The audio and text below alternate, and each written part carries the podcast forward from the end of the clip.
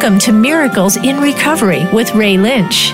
If you are one of the millions of people facing addiction issues or the loved one of someone who is, we're here to help and to discuss solutions. Hope is in your corner. Now, here's your host, Ray Lynch.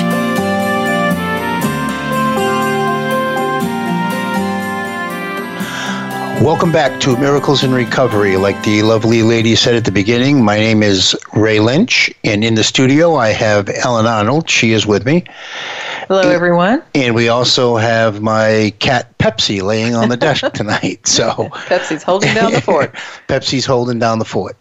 So this is uh, July third, and Saturday night we had a um, we had like a block party over here in the in the neighborhood and I thought, you know, I mean, I thought it was, I heard like bumping, like noise during the day.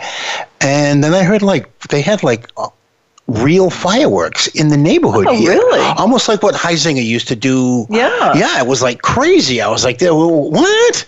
That's kind of dangerous, isn't it? Uh, very much so. Very much so. I mean, right out on the, right out on the street here, I, I, you know, at least he did it over the water. If they would have done it out in the in the lake here, which is right next door, that would have been something. But like right in the middle of the street, I don't know. You yeah, know, I, I heard I heard some fireworks across the canal. You know, we live on the water temporarily, yeah. and mm-hmm. I heard fireworks across the canal. And at first, you know, because there have been so many shootings lately, I was wondering if it was gunshots. I got to start wondering right. if I need to duck. Right, right. Well, let's jump right into the show. We have uh, an old friend. Uh, who haven't we haven't spoken to for gosh probably five years five year four or five years anyway her name is amy graves and she is the founder of a nonprofit group, Get Prescription Drugs Off the Street Society. Ultimately, originally, I think it was founded in Nova Scotia, but she just shared with us that she moved to Alberta, Canada. So she uh, isn't sharing our Independence Day, but um, I'm sure she's here with in spirit. So, um, I guess a lot has happened over the past five years then since we have spoken to you. So why don't we why don't we share with the audience a little bit about what motivated you to get that um, that nonprofit up and going? I know that I know that you lost your brother, and and that motivated you to do a lot of things um, addiction wise. But share a little bit about your journey with with um, all the legal aspects of it going along as well. Sure. Um, in March 2011, uh, that's when my life changed and my whole family's life changed um, as we realized that we had lost um, my brother Joshua. Uh, initially, we had no idea that it was related to drugs. Um, I had just spoken to my brother that night. He had just moved back um, from working away.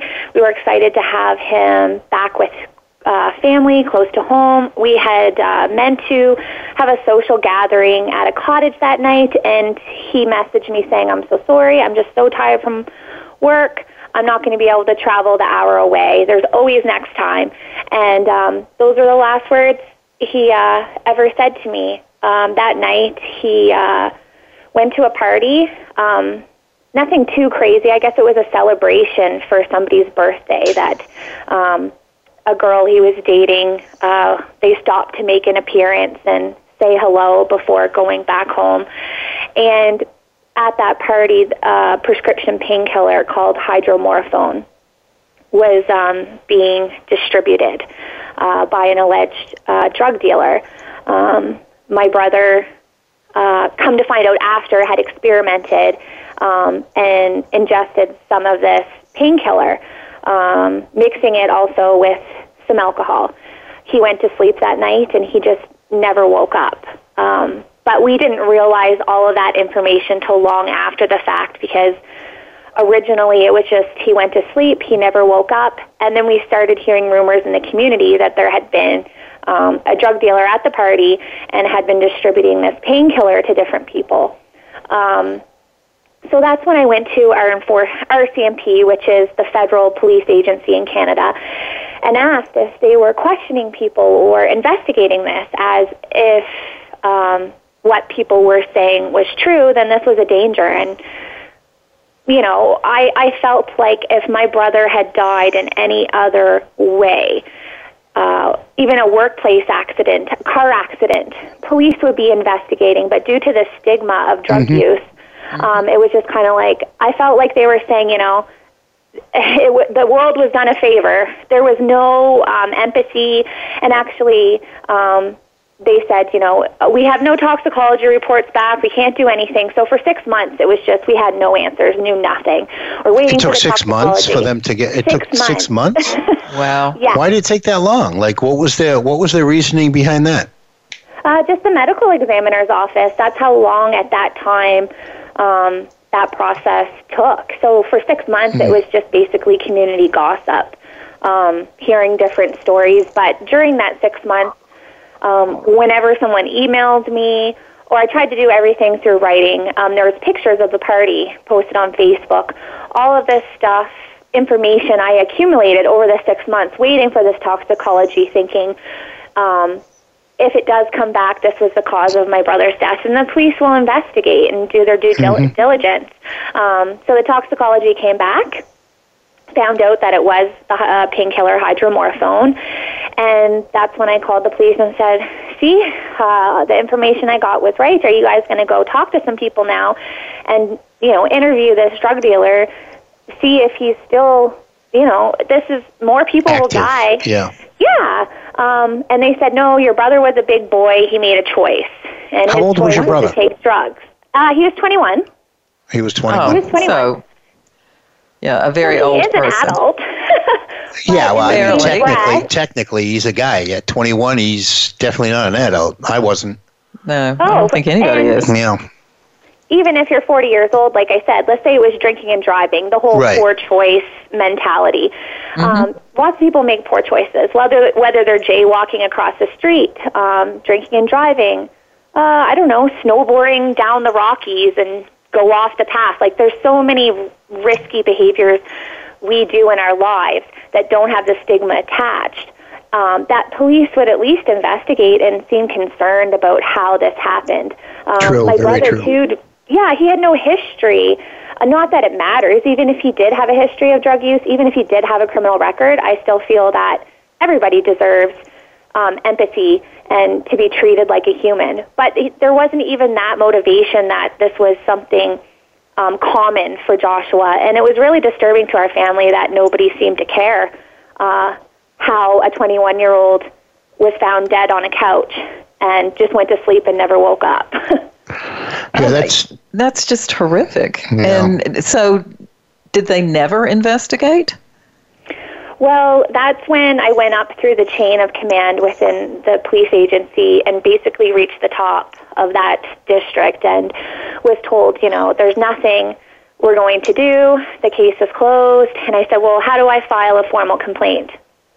And they said, I still remember to this day, Miss Graves, you can, but you'll be the first one to, you know, make this type of complaint against us. And I said, great. I have first for everything. I don't mind having that title. And so I took the information formed a public complaint.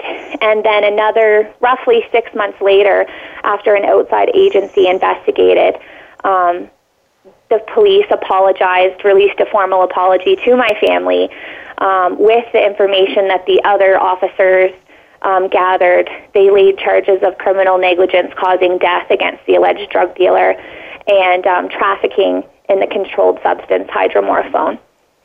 I, I, it just it just baffles me that and you hear this a lot where you know the the police or or whoever the um, reporting uh, department or, or service is they they always balk at like assistance until they're backed into a corner and then they're like oh well we're sorry. Well guess what? We're sorry. You just blew a year of our life trying to you know trying to deal with this grief for one and two trying to get some kind of answer and, and three, not only get this person off yeah, the streets I mean please. Did, was it found out that anyone I mean I you know shoulda coulda woulda maybe but was it found out that he was around anyone else that ultimately died?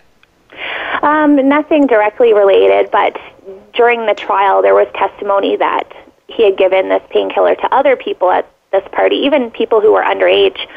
Um, wow. And lots of people fell ill. Um, there was testimony that there was other individuals that were getting sick in a bedroom all night, and people had to watch over them. So nobody else um, from that incident uh, died that I'm aware of, but there was a great possibility for more harm. And the police were called to that house by a concerned neighbor twice that evening, saying oh. that they thought there was underage drinking going on and you know dangerous behavior. Um, which so, they knocked on the door, talked to somebody, and left. That was another part of my my complaint. Yeah, yeah, I'm sure. So, what was he ultimately arrested for? Um, criminal negligence causing death and trafficking hydromorphone, but he was acquitted. Um, oh, he was charges. Yes, he got off on everything, which. Of course, I'm just I was disappointed at the time, but really my whole motivation was not for revenge per se. It was that my brother was a human being and his life mattered, and nobody seemed to care, especially in like enforcement, that there was somebody out there who was a threat to other people's lives, and just the way they went about the investigation and talking to my family um, basically I felt like they were insinuating my brother deserved it. Um, my brother did make a poor choice by experimenting with this painkiller, but I think right, the dealer, but nobody, nobody yeah, but how, how many kids do that? Yeah, a lot of kids do that, and you know, and then it, but you know something, we we also, I mean, granted, this was in 2011, 2012. You yeah. said 2011. Yeah. Um, you know, that's that's quite a few years ago. But even in 2011, I think we were already hardened to to addiction. You know what I mean? Because yeah, like when I when I got pill clean, mill crisis down right, here and, when and I got across clean, the U.S. it was it was like raw. It was open, but it was it was a lot of illicit drugs at the time. Now it's now it's over the counter, quote unquote, drugs that these people are overdosing and dying on. And I think what we as a society, we talked about this last week, we as a society kind of like throw our blinders up and just and just walk through and and I think sadly what happens is is that police departments and paramedics and fire departments and, and all these services, these medical services, they see it hourly and they not, get not anymore. Really, it's really weekly anymore. It's hourly. out on it, and they get burnt out, and they, you know, they and they, they get hardened to the, the yeah, you know, the human That's not an excuse. It's absolutely not an excuse no, but to it, act that way. But they would have to, in some ways, have to harden themselves to it because if you're seeing this every hour of every right. day that you're on the job, right. I can't even begin to imagine no, I know. how awful that must be. But they're getting to the point where they just are in a let them die mode, and there are towns there's one in Ohio in particular that are saying, if you call us for an overdose, we might get there and we might not. Yeah, but you know, let somebody, you know, let them say that in public, which they did. They've done. And let someone's child or loved one die and they didn't make it there in time. They're in so much trouble. I mean, everybody that wants to run their mouth and say, I mean, I was a firefighter right? I was i was a first responder. Fortunately enough i was also a recovering addict so i had compassion for that mm-hmm. individual that was on the ground. That was me before. Um, and i would pull up to the scene and ultimately there were maybe seven or eight other people that were in different levels of compassion. Yeah. And you know i can understand where they say you know enough is enough, let them go. But that's not what you're being paid for. No. You know, and the, and the police in Amy's situation, you know, that is not what they're being paid for. First and foremost, they take an oath and they say to protect and serve, which somehow gets like taken out of that. But to protect and to serve absolutely did no justice to her and her family because they turned their back on her for, for no other and, way to put it. Just think, Amy, if you hadn't fought for this, nothing would have ever been done. Certainly, and actually, um, I, I received a lot of backlash from my community. Either people were for this or against it. It was it, it, this all occurred in a very small town. Yeah. And you know, I would hear they're just kids having fun. They're just you know partying. Drug trafficking is not. It's a victimless crime, but it's really not a victimless oh, crime. First of all, my no. brother is a result of that. And then after this alleged trafficker was acquitted within six months. He's actually in federal prison now, but for um, a murder of a homeless man who he thought was an informant and oh was my his gosh. business. So he literally so this a was a very dangerous fire. individual. This was a yeah. very dangerous individual, and I can't believe he actually got acquitted. You have to wonder if he is somehow connected, you know, mm-hmm. with law enforcement in in ways that aid his business or aided his well, business. yeah, I mean, you, you know, that's that. I guess that's a thought too. But uh, you know, it, it's just society we, we're a broken society. We definitely and we, are. you know sadly we don't care about our neighbor as much as we should you know? Um, i think donna reed needs to come back on tv so that you know oh, yeah. and, and, that was what that just flew right over amy's head yeah but, she's too young to know. Yeah, but donna but, reed was a wonderful housewife who you know life was just great for everybody. Oh, okay. It's a, it was like a nice. 60s tv show yeah, yeah, no, and I don't think arresting our way out of this is going to solve the problem by any means. No. Um, I don't think putting people who are suffering from substance use in jail is going to fix them. But people who are financially motivated and capitalizing off of other people's substance use issues, those are the people I think that deserve um, to be taken out of the streets and a, so that they can't hurt the public anymore until you know we figure out why they're doing what they're doing. And some people will just continue to do it, but I, you, I don't think you can just turn your back and say, oh, well, they're only hurting people who use drugs and those people deserve it. That type of mentality is what really, really bothers me. I don't think, you know, we can incarcerate ourselves out of this issue, but the stigma associated with the people who are being harmed by high level traffickers, um, that's what bothers me, that it's okay for these people to be, uh, you know, overdosing and their families to be going through this. It's the stigma attached to overdose deaths that that really really bothered me in that situation.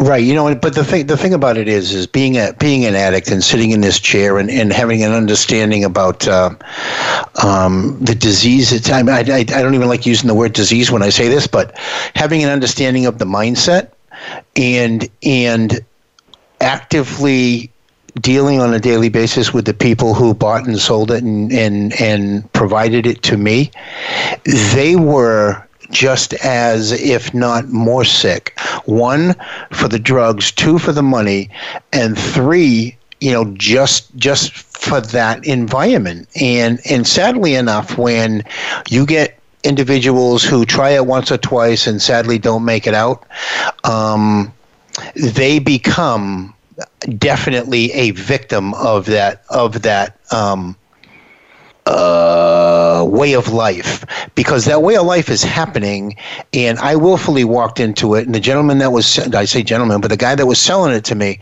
walked into it as well fully knowing the parameters of the game. The the guy that was selling it fully knew that somebody was going to die with what he sold. And he didn't and, care. And he didn't care. And you know, so and the famous last words of an addict is is one, it'll never happen to me, and two, I'm not hurting anyone but myself. We forget that we have our families, we have our community, we have our nation that we're that we're laying down and saying, you know, I don't care anything about what except what it is that I want. We need to go to commercial now, right now. When we come back, we'll pick it up on the other side. Thank you.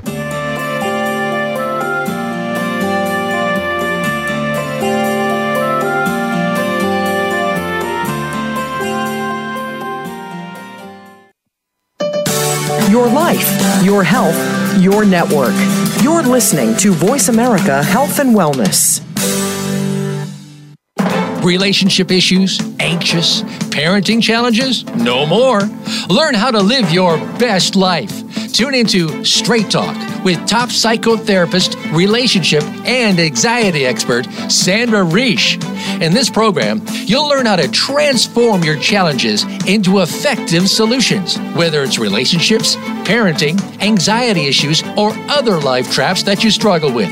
Sandra will show you how to change them and how to live the life of your dreams. Listen every Thursday afternoon at 6 p.m. Eastern Time and 3 p.m. Pacific Time on the Voice America Health and Wellness Channel.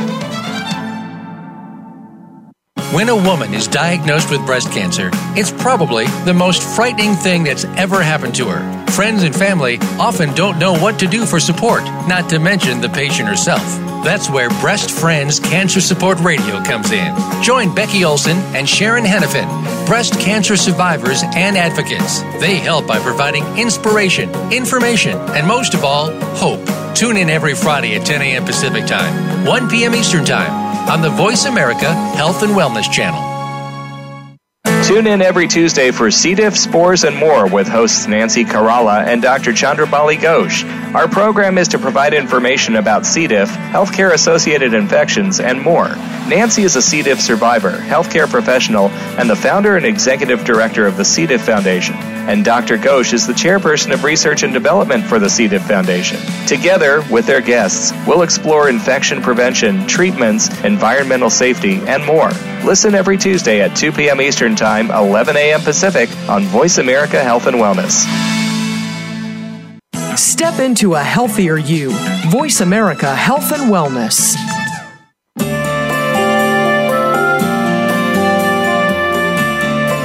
You are listening to Miracles in Recovery. To reach the program today, please call in to 1 866 472 5792. That's 1 866 472 5792. You may also send an email to ray at miraclesinrecovery.org.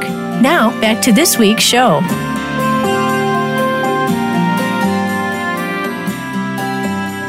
Welcome back, everyone. We have Amy Graves on the line. She is the founder of Get Prescription Drugs Off the Get Prescription Drugs Off the Street Society. Amy, if you would, could you please um, belt out your uh, social media so people can look at you on Facebook or Twitter or whatever it is that you do? Sure. Um, you can find us on Facebook. Um, if you just uh, in your search bar, type in Get Prescription Drugs Off the Street Society or facebook.com slash GPDOTS, the acronym for Get Prescription Drugs Off the Street Society. You can find us. Um, we're on there every day engaging with the public, sharing what we do. Uh, we also have Twitter. Um, our handle's at GPDOT, so GPDOTS. Um, again, very active on Twitter. Okay, can you give me those initials again? Sure. It's uh, You said it a little bit too quick. Somebody's trying to write it down out there. G P D O T S. GP dots. Yes, and that's our handle on both Facebook and Twitter. Okay, so just for everyone, phone lines are open. Dial 866 472 5792. You can share your experiences if you've had any, like Amy, or maybe you can just open up a conversation about something else. I mean, we're open to hear whatever it is that you want to talk about. Um, now we're talking about um, the tragedy of, of losing lives and, you know, like there's there's cities we, we see on the news all the time. You know, they attack it attack seems to attack different cities at different times. And I don't know if the fentanyl and carfentanil end up going in like different directions, but like there'd be a city in Cincinnati where a week long they're losing nine to nine yeah. to twenty two people a day. And then it's Cleveland and then it's Pittsburgh and then it's so I don't know if they're not necessarily grouping all the numbers together and saying 700,000 children are dying a day in this city. But I mean, if you if you take it city by city and you and, you, and it's 22, how many people a day is that that that we're losing from addiction? 144 a day. It's 144 nationally. 144 a day. Now there there are numbers from the CDC that yeah. make it 72, which is bad enough. But um, most of the groups that are really truly keeping track of this say it's 144 a day, and they they are profiling one person a day who has died just to let people know they're more than their disease, they're more than their addiction. These are these were, you know, somebody's daughter, son, husband, brother, you know. Mm-hmm. They're people and and it it really needs to, you know, we need to have a, a change in the way that people think in the world about the disease of addiction and and maybe that will be one of the hmm. things that comes out of this pandemic because that's really what we've got.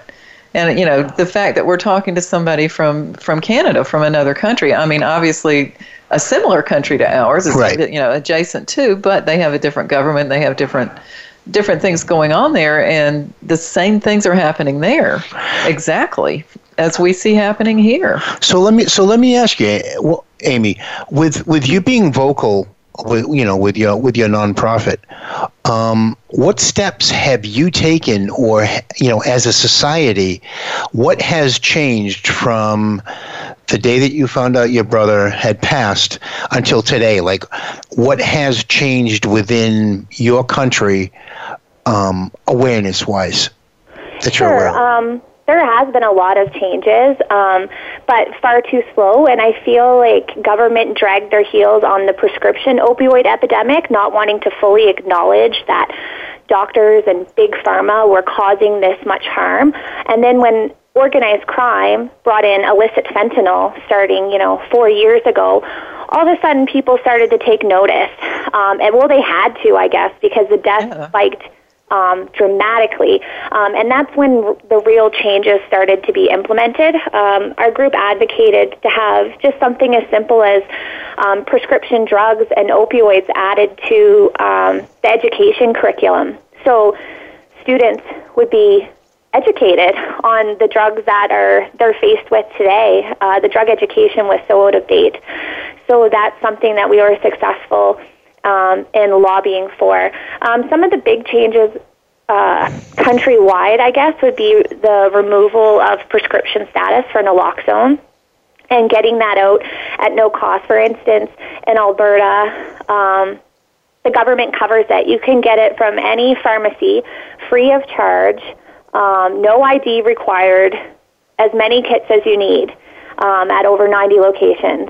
With, so you can just walk province. up to the counter. You can walk up to the counter Literally. and say, "Can I have ten of them?"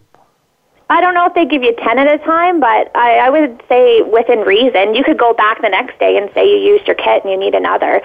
Um, oh, okay. Yeah, there's no restrictions on on the naloxone kit. Some provinces have better access than others, but you anyone can walk up to any pharmacy um, and get a kit for themselves. It's now, where is that? Where is that subsidized from? Where is where is um, that subsidized from? How do how do how's that paid government, for? Our government, our lovely socialized health care here. um, we pay taxes, and it goes into a huge health care um, budget. And this has come out like actually, uh, the federal government gave each province um, an opportunity to apply for additional funds, uh, emergency funds, to deal with the opioid crisis in each province. And Alberta has just come up with uh, 53 million just as a province wow. to um, give people to remove the wait list for addiction treatment and to have accessible naloxone for everybody. So there's been big steps. We also have a federal Good Samaritan law. So if you call 911 in the event yeah. of an overdose and you have drugs in your possession, um, you you won't be charged. Uh, trafficking and stuff like that, higher level crimes, still would be prosecuted, but simply drug possession, people are afraid to call the police because they might get in trouble right. for using right. as well. Right, right, yeah. yeah. So that people are dying for that reason as well. Yeah, I mean, yeah, we we have that. We have that as we well. We have that but, here, but it's a state yeah. by state thing, I think. Yeah. No, I no, I think it's I, I I think it's it's it's um for everything. So I want to say it's federal because it's for like if you choose to stop and help somebody on the street that mm-hmm. gets into an accident, you're covered by the Good Samaritan law as well as an addict who brings someone to the hospital right. or calls on someone. Um, you're free and clear as that as well. You can't be you can't have you know 82 pounds of heroin in your house. No.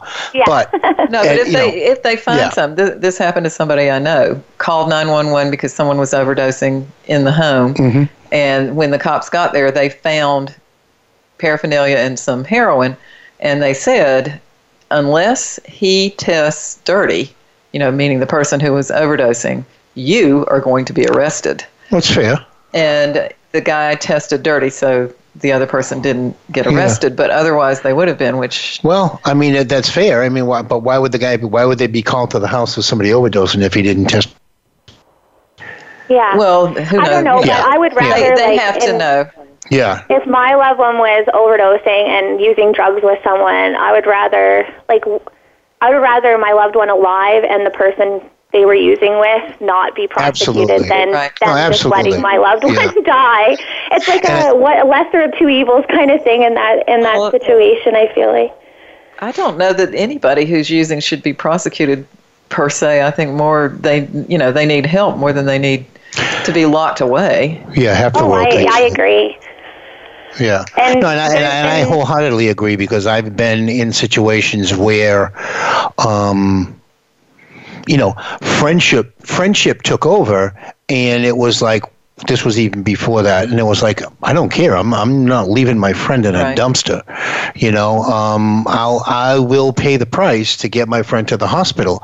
But even at the local hospital back then, they would just take them and have you leave. They would yeah. just go. They would just say go. And and the individual I was one of those individuals and you know, when you woke up, you had a, you know, a policeman that wanted to talk to you but it wasn't anything that was really, um, you know, so.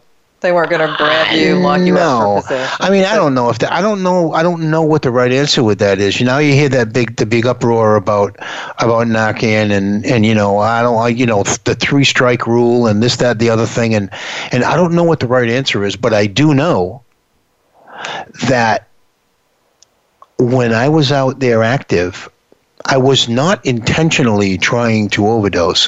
I was, but I, I was not intentionally saying, I'm going to do this because I know I'm going to overdose and I know the police are going to be there and I know they're going to give me no, Narcan and I know I'm going to be okay. I was just trying else. to be I was I was in gear yeah. is what I was. I was in gear. And you know, for someone who is an official in a city to pass judgment and say that's your third time. Yeah. Too well, bad what are we what are we gonna walk walk around with choppies and like like put put uh, like I ticks on? so you just can't, can't do that. Well, and they they're saying that people don't pay for it, and that is that is categorically untrue. If you are transported to the hospital yeah. and you have any kind of insurance, your insurance is going to pay for that. Well, uh, and Amy if you don't, that, they're going to go after some kind of indigent care for you. Yeah. Now, I don't know that that works a lot of times, and in, in, in 30 something states, you know, there's no Medicaid help for well, people in the U.S. to me. I can't even imagine as a Canadian who's never had to worry about that. Our system's not perfect, far from it, but I can't imagine. I was reading a, an article, I forget from what state earlier, and it was a doctor's opinion and how many times he has had, you know, someone come in un- unconscious from an opioid overdose,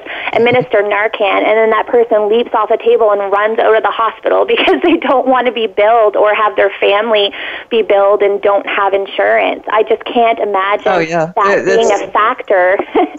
Oh, I, I, I you know something? I, I, don't necessarily think he's leaping off the table and thinking about his insurance. No, he's, go, he's I going to get to, high. I wanted to run as soon as I woke up and I knew that I was in the hospital. My feet were on the floor, ready to go. Yeah, they, and, well, and, the, the, Narcan has knocked yeah. the high out of them. Yeah, they have and, to go back panic. out and get high. Quick. You're in panic. You're, you're immediately out. You know, you're in panic. So, you know, it, it's all well and good for. Uh, I want to I want to say passerbys to say, uh, you know, he wants to run out of the hospital because he doesn't want to pay. No, you're not going to get money out of him anyway. If if you put a medicine cabinet in front of him, he's going to run ten feet.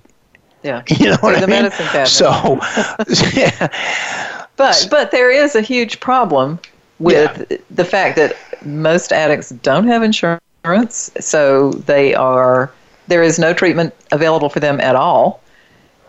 And That's even so if they do have insurance, a lot of the treatment is outpatient, which is hopelessly ineffective for you know a hardcore opiate addict or opioid addict. It's just and not don't enough. you think though that ends up costing the states more money to have somebody in active addiction and not um, being of able course. to engage in society like somebody else and um, rather than pay you know have that funded through. I just, it's so hard for me to wrap my brain around because I've only lived in Canada. This is all I know, our healthcare system, where no matter what ailment, either, like if someone suffers from diabetes and they refuse to stop drinking Pepsi, do you take their insulin away after the third time you catch them drinking Pepsi, or say, you know, this person's a no, strain yeah, no, no, bad you, you, you don't.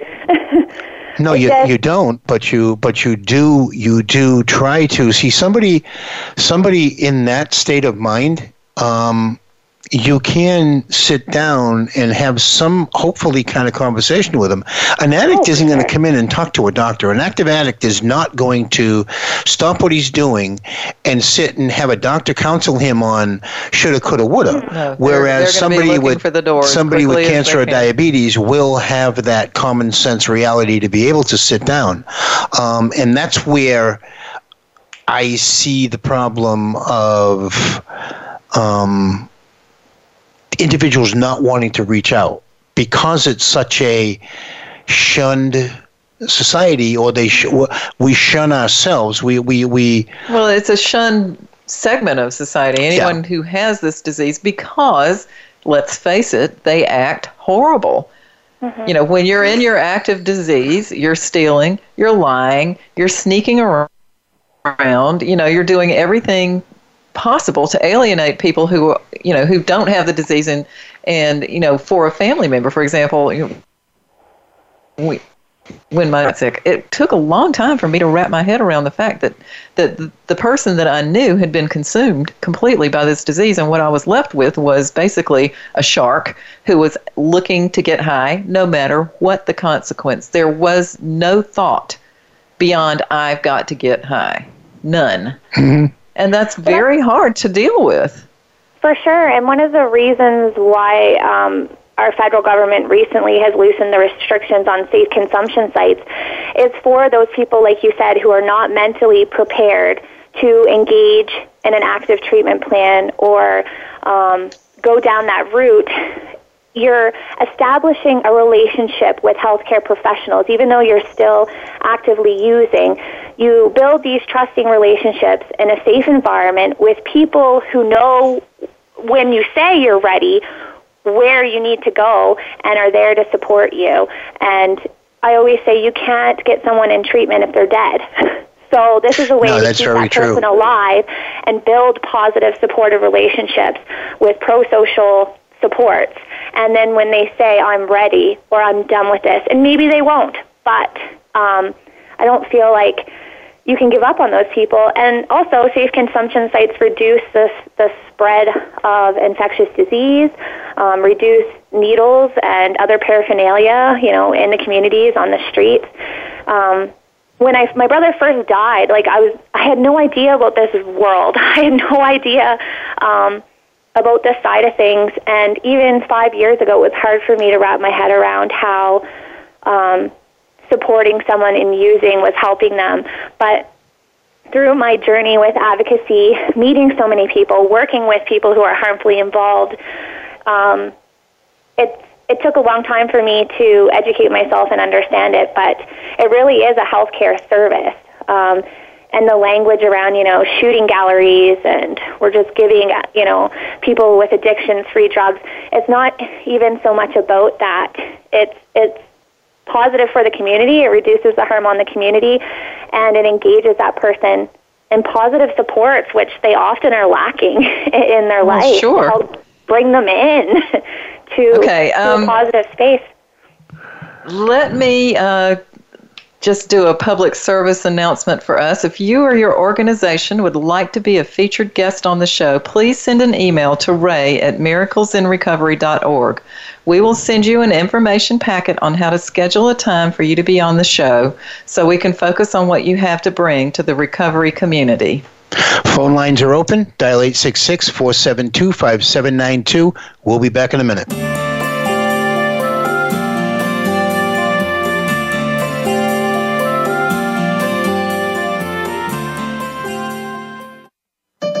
Opinions, options, answers. You're listening to Voice America Health and Wellness. Step by step, you made it through the journey of pregnancy. Now your baby is in your arms, and you're on the cusp of a new journey breastfeeding. As a new parent, you receive a lot of advice, much of it conflicting, some of it outdated. Tune into Born to be Breastfed with host Marie Biancuzzo to bust through the myths about feeding your baby. Marie and her guests will help you figure out what you can expect and put you on the best and surest path on your breastfeeding journey. Listen every Monday at 6 p.m. Eastern Time, 3 p.m. Pacific Time on the Voice America Health and Wellness channel. Do you find yourself caring for people in multiple generations?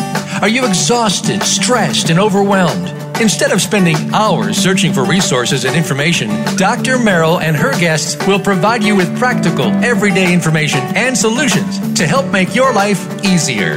Tune in to Caught Between Generations, Thursdays at 12 noon Pacific Time, 3 p.m. Eastern Time on the Voice America Health and Wellness Channel.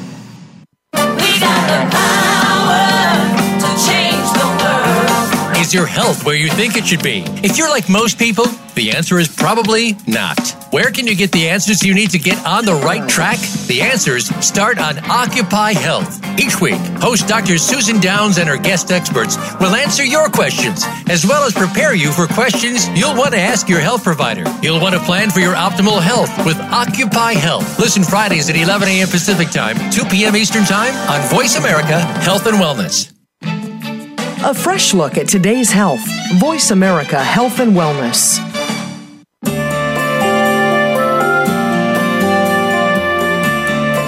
You are listening to Miracles in Recovery. To reach the program today, please call in to 1 866 472 5792. That's 1 866 472 5792. You may also send an email to ray at miraclesinrecovery.org.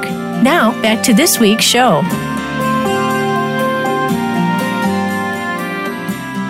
Hey, welcome back, everyone. Um, just a update. Next next week we have author David Essel, who wrote "Positive Thinking Will Never Change Your Life." And then underneath it says, "But this book will."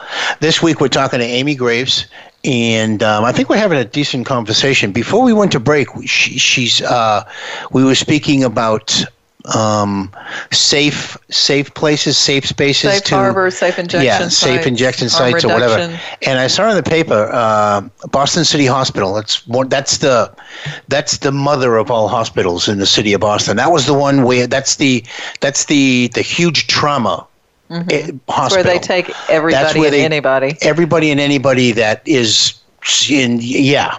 So i think they have 122 doctors on staff not not talking hospitalists. And i want to say 117 or 118 of them voted yes to have a safe shooting gallery for lack of a better word a safe place for addicts to go. Now if you think back five or six minutes ago when we were talking, I was saying that an addict won't come in and share what's going on with them or won't sit and listen, maybe this is the start of doing that because you're welcoming them, welcoming them in to a safe place that if anything happens, yeah. You First have of them. all, they're not going to die. Right. Second and, of all, they're not, you know, they're going to be injected with a clean needle. 3rd mm-hmm. they're going to have if they feel like talking about there's going to be someone there anything you know, that's so, going on there will be someone there who can maybe help them get into treatment or start thinking yeah. about getting into treatment and, and i think i think that is a another way to go around breaking through that they're breaking through the stigma. I mean, because you will see, probably you'll ultimately see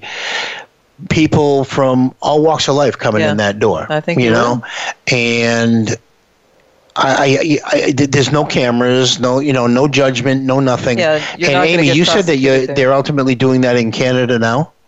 Yeah, they've uh, loosened the restrictions on how to apply to open one of these uh, services. So, our federal government. Um, we have a new federal government just in the last couple of years. I'm, I don't know how much you follow us, but before it was a conservative government, which is similar to the Republicans, and mm-hmm. they basically were tough on crime, tough on you know drug use, and um, against safe injection or consumption services. We're not supportive of harm reduction, and so now that our liberal government has come in, they're the ones who have made naloxone um, accessible to everybody. Um, increased um, harm reduction services and uh, the 911 Samaritan Law. They're the ones who have enacted all this legislation, as well as the safe consumption services. So they're opening up all across Canada. They even have a mobile unit that drives. Wow. Canada has a lot of rural, non-city, non-urban Yeah. areas that are being affected. So they even have started to create mobile units that drive around to these different communities, and people know what time they arrive, um, so they can access these uh, services and hopefully become engaged and develop these relationships with healthcare professionals. Are there a lot of these um, these places opening up now? I mean, yeah. are you seeing it all across the country? You know. Yeah, almost. Well, I would say I know BC has quite a few because um, they have been hardest hit with the fentanyl and carfentanil.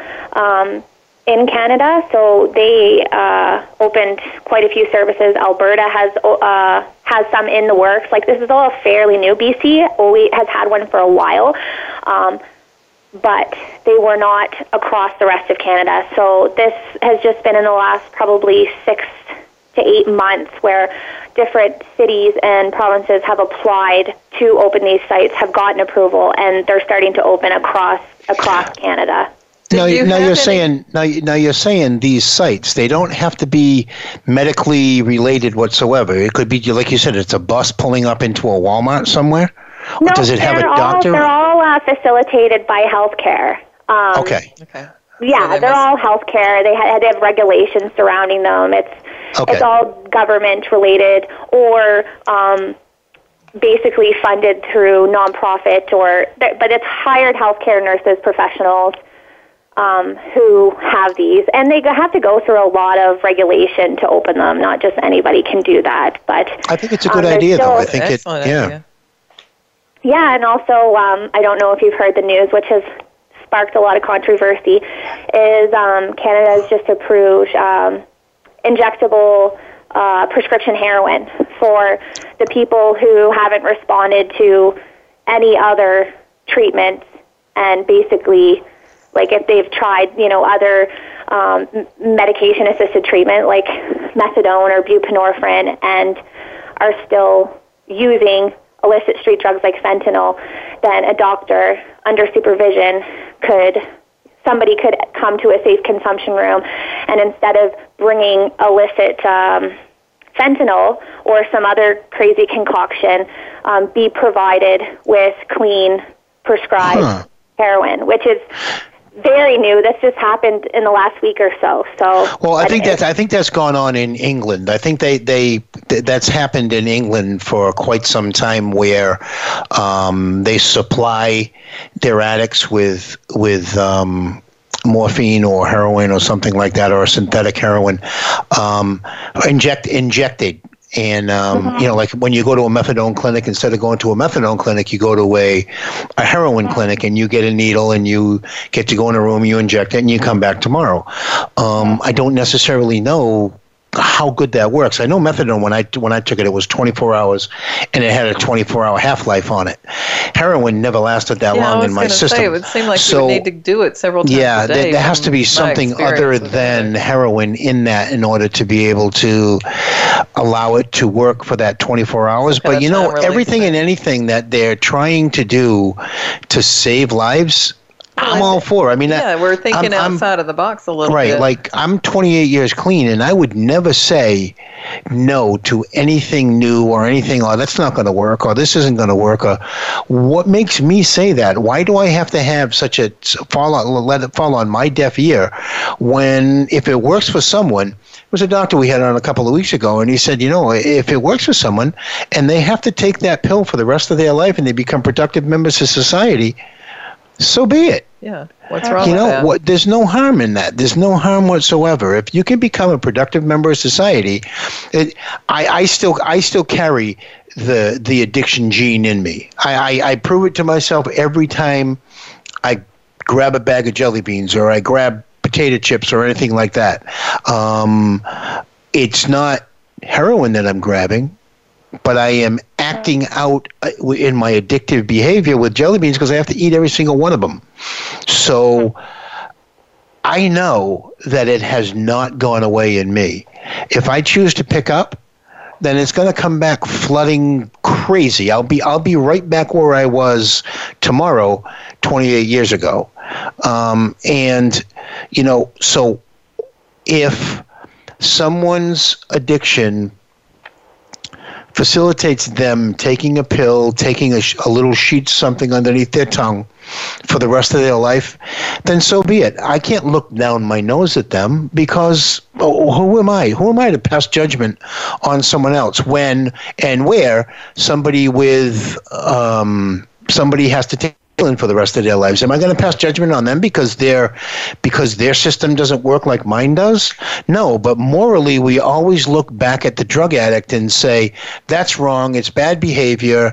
Um, bad choices. You stink. Yeah. Get out of my neighborhood go live somewhere else and that's wrong because that's why people are dying because we're afraid to ask for help we're afraid to well, stand up and to say do the right thing right, by them exactly or not afraid exactly. we don't want to it's yeah. very easy to look down on them and hate them and, and feel feel better than and look elevated. the other way yeah. yep and look and the other way and say do. it figures you know, yes, and then we just keep perpetuating the harm not only to that person but to our communities. I always found it fascinating how, for instance, in Alberta, when they had these safe uh, injection sites improved, um, certain communities that they were placed in came out protesting in an uproar that this was oh, wow. going to bring drug users to their community. Well, newsflash, they're already there. That's that's yeah. why yeah. they have picked those locations because there's such high rates of needles being left on the streets and um, people looking for services in that area, they don't place them in places, at least here, there's a big consultation process that happens before they choose where they're going to be placed.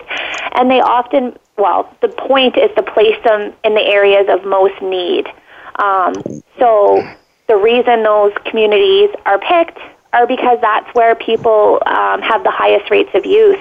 And it's actually mm-hmm. beneficial to have them in a safe spot um, with health professionals rather than in a on the street throwing needles on the true. sidewalk or yeah so it's actually going to help that community you know and and the funny thing is is when the last time we spoke five years ago maybe on on on another program um I remember saying because they were they were starting to shut down all the pill mills and they were really going after it. And I remember saying, we don't have the infrastructure to be able to handle this. And like, what do you mean? Because all of those people who are pillheads are going to need something, and all and and proof. Right, yeah, the, the, easiest the, thing for them to get is the, heroin, and guess right. what? It's even and the system in Florida couldn't handle the flip of legalized mm-hmm. painkillers versus illicit drugs. And now even all the even I mean the the, the community the, the recovery community in in uh, Florida is is getting barraged because kids are coming down here and they're dying. There's no there's no real structure because people tried to help but there was nothing in place and hmm. things were popping up and it was really what it was was the person who was the illicit drug dealer opened up a sober living facility yeah. because they couldn't wow. make money off the pills anymore yeah. so they're making it off the yeah, off they the let kids them come that are there, coming they down get here high in the sober yeah. living they die and you get more of them in so and that's tragic. you know it's like it, it's terrible. It is absolutely it's such a terrible. balancing act, though. I'm glad you brought that up because that's something even in in Canada and across Canada that we're facing. It's this there's a certain portion of the population being harmed that's exposed to prescription opioids still. That's still a huge issue. Right. But right. you have right. to make sure before you strip those away or change prescribing, you shouldn't even be stripping them away. People should be weaned off humanely or, um, you know, engaged in treatment. Just cutting people off is not doing them any because they're not going to stop cause just because their prescription got canceled. They're going to go nope. to the drug no. dealer, and to have those services there, like you said, you can't simply just um, crack down and take all the prescription opioids away because it's just going to be facilitated by organized crime. And no, right. how do we steer the boat um, of people from that side and illicit side to treatment and to um, less harmful ways of use and even educating people who like i said don't want treatment this tough love approach too. You have to have boundaries but still people should be educated. Don't use alone if you can because nobody can save you. If, if you're unconscious no, by yourself or absolutely. you know just just smarter way, ways of to reduce your risk. We need to have those difficult conversations even though no, we don't we want to. do. we definitely do. And we are kind of running out of time. We only have a couple of minutes left. And while we were talking, I was running through Facebook and I came across this article. It says humans can be vaccinated against heroin after successful trials in monkeys. So yeah. Wow. You know, what, like what is that? The Vivitrol shot? I don't know. I don't even want to read it because my my disease will go. Well, now you can go out and get high again. Um, you know, that's the that's the madness about this disease is is that the community doesn't really help. You know, we we have about a minute left. So, is there anything that you would like to say before we sign off? Amy, thank you for coming oh, on for one thing. No, like a big thanks to you and Ellen for having me. And I always follow what you guys are up to, and it's great to have allies in the U.S. And I've gone down to Washington to the Fed Up rally for the last three years to oh, nice. help support my American neighbors, and we're all fighting the same fight. Yes, we are. We are. So thank you for coming on the show, and it won't be five years before we call you again. Definitely not. No. Great to talk to you, Amy. Okay, it was it was it was a great show, and. Um, Ellen, thank you for being in the studio again. Always love it. And as always, with Miracles in Recovery, hope is in your corner. There you go. Have a good night, folks. Good night.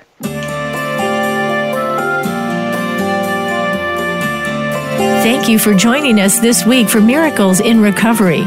Be sure to listen again for another edition with your host, Ray Lynch, on the Voice America Health and Wellness channel next Monday at 5 p.m. Pacific Time and 8 p.m. Eastern Time. Have a great week. Hope is in your corner.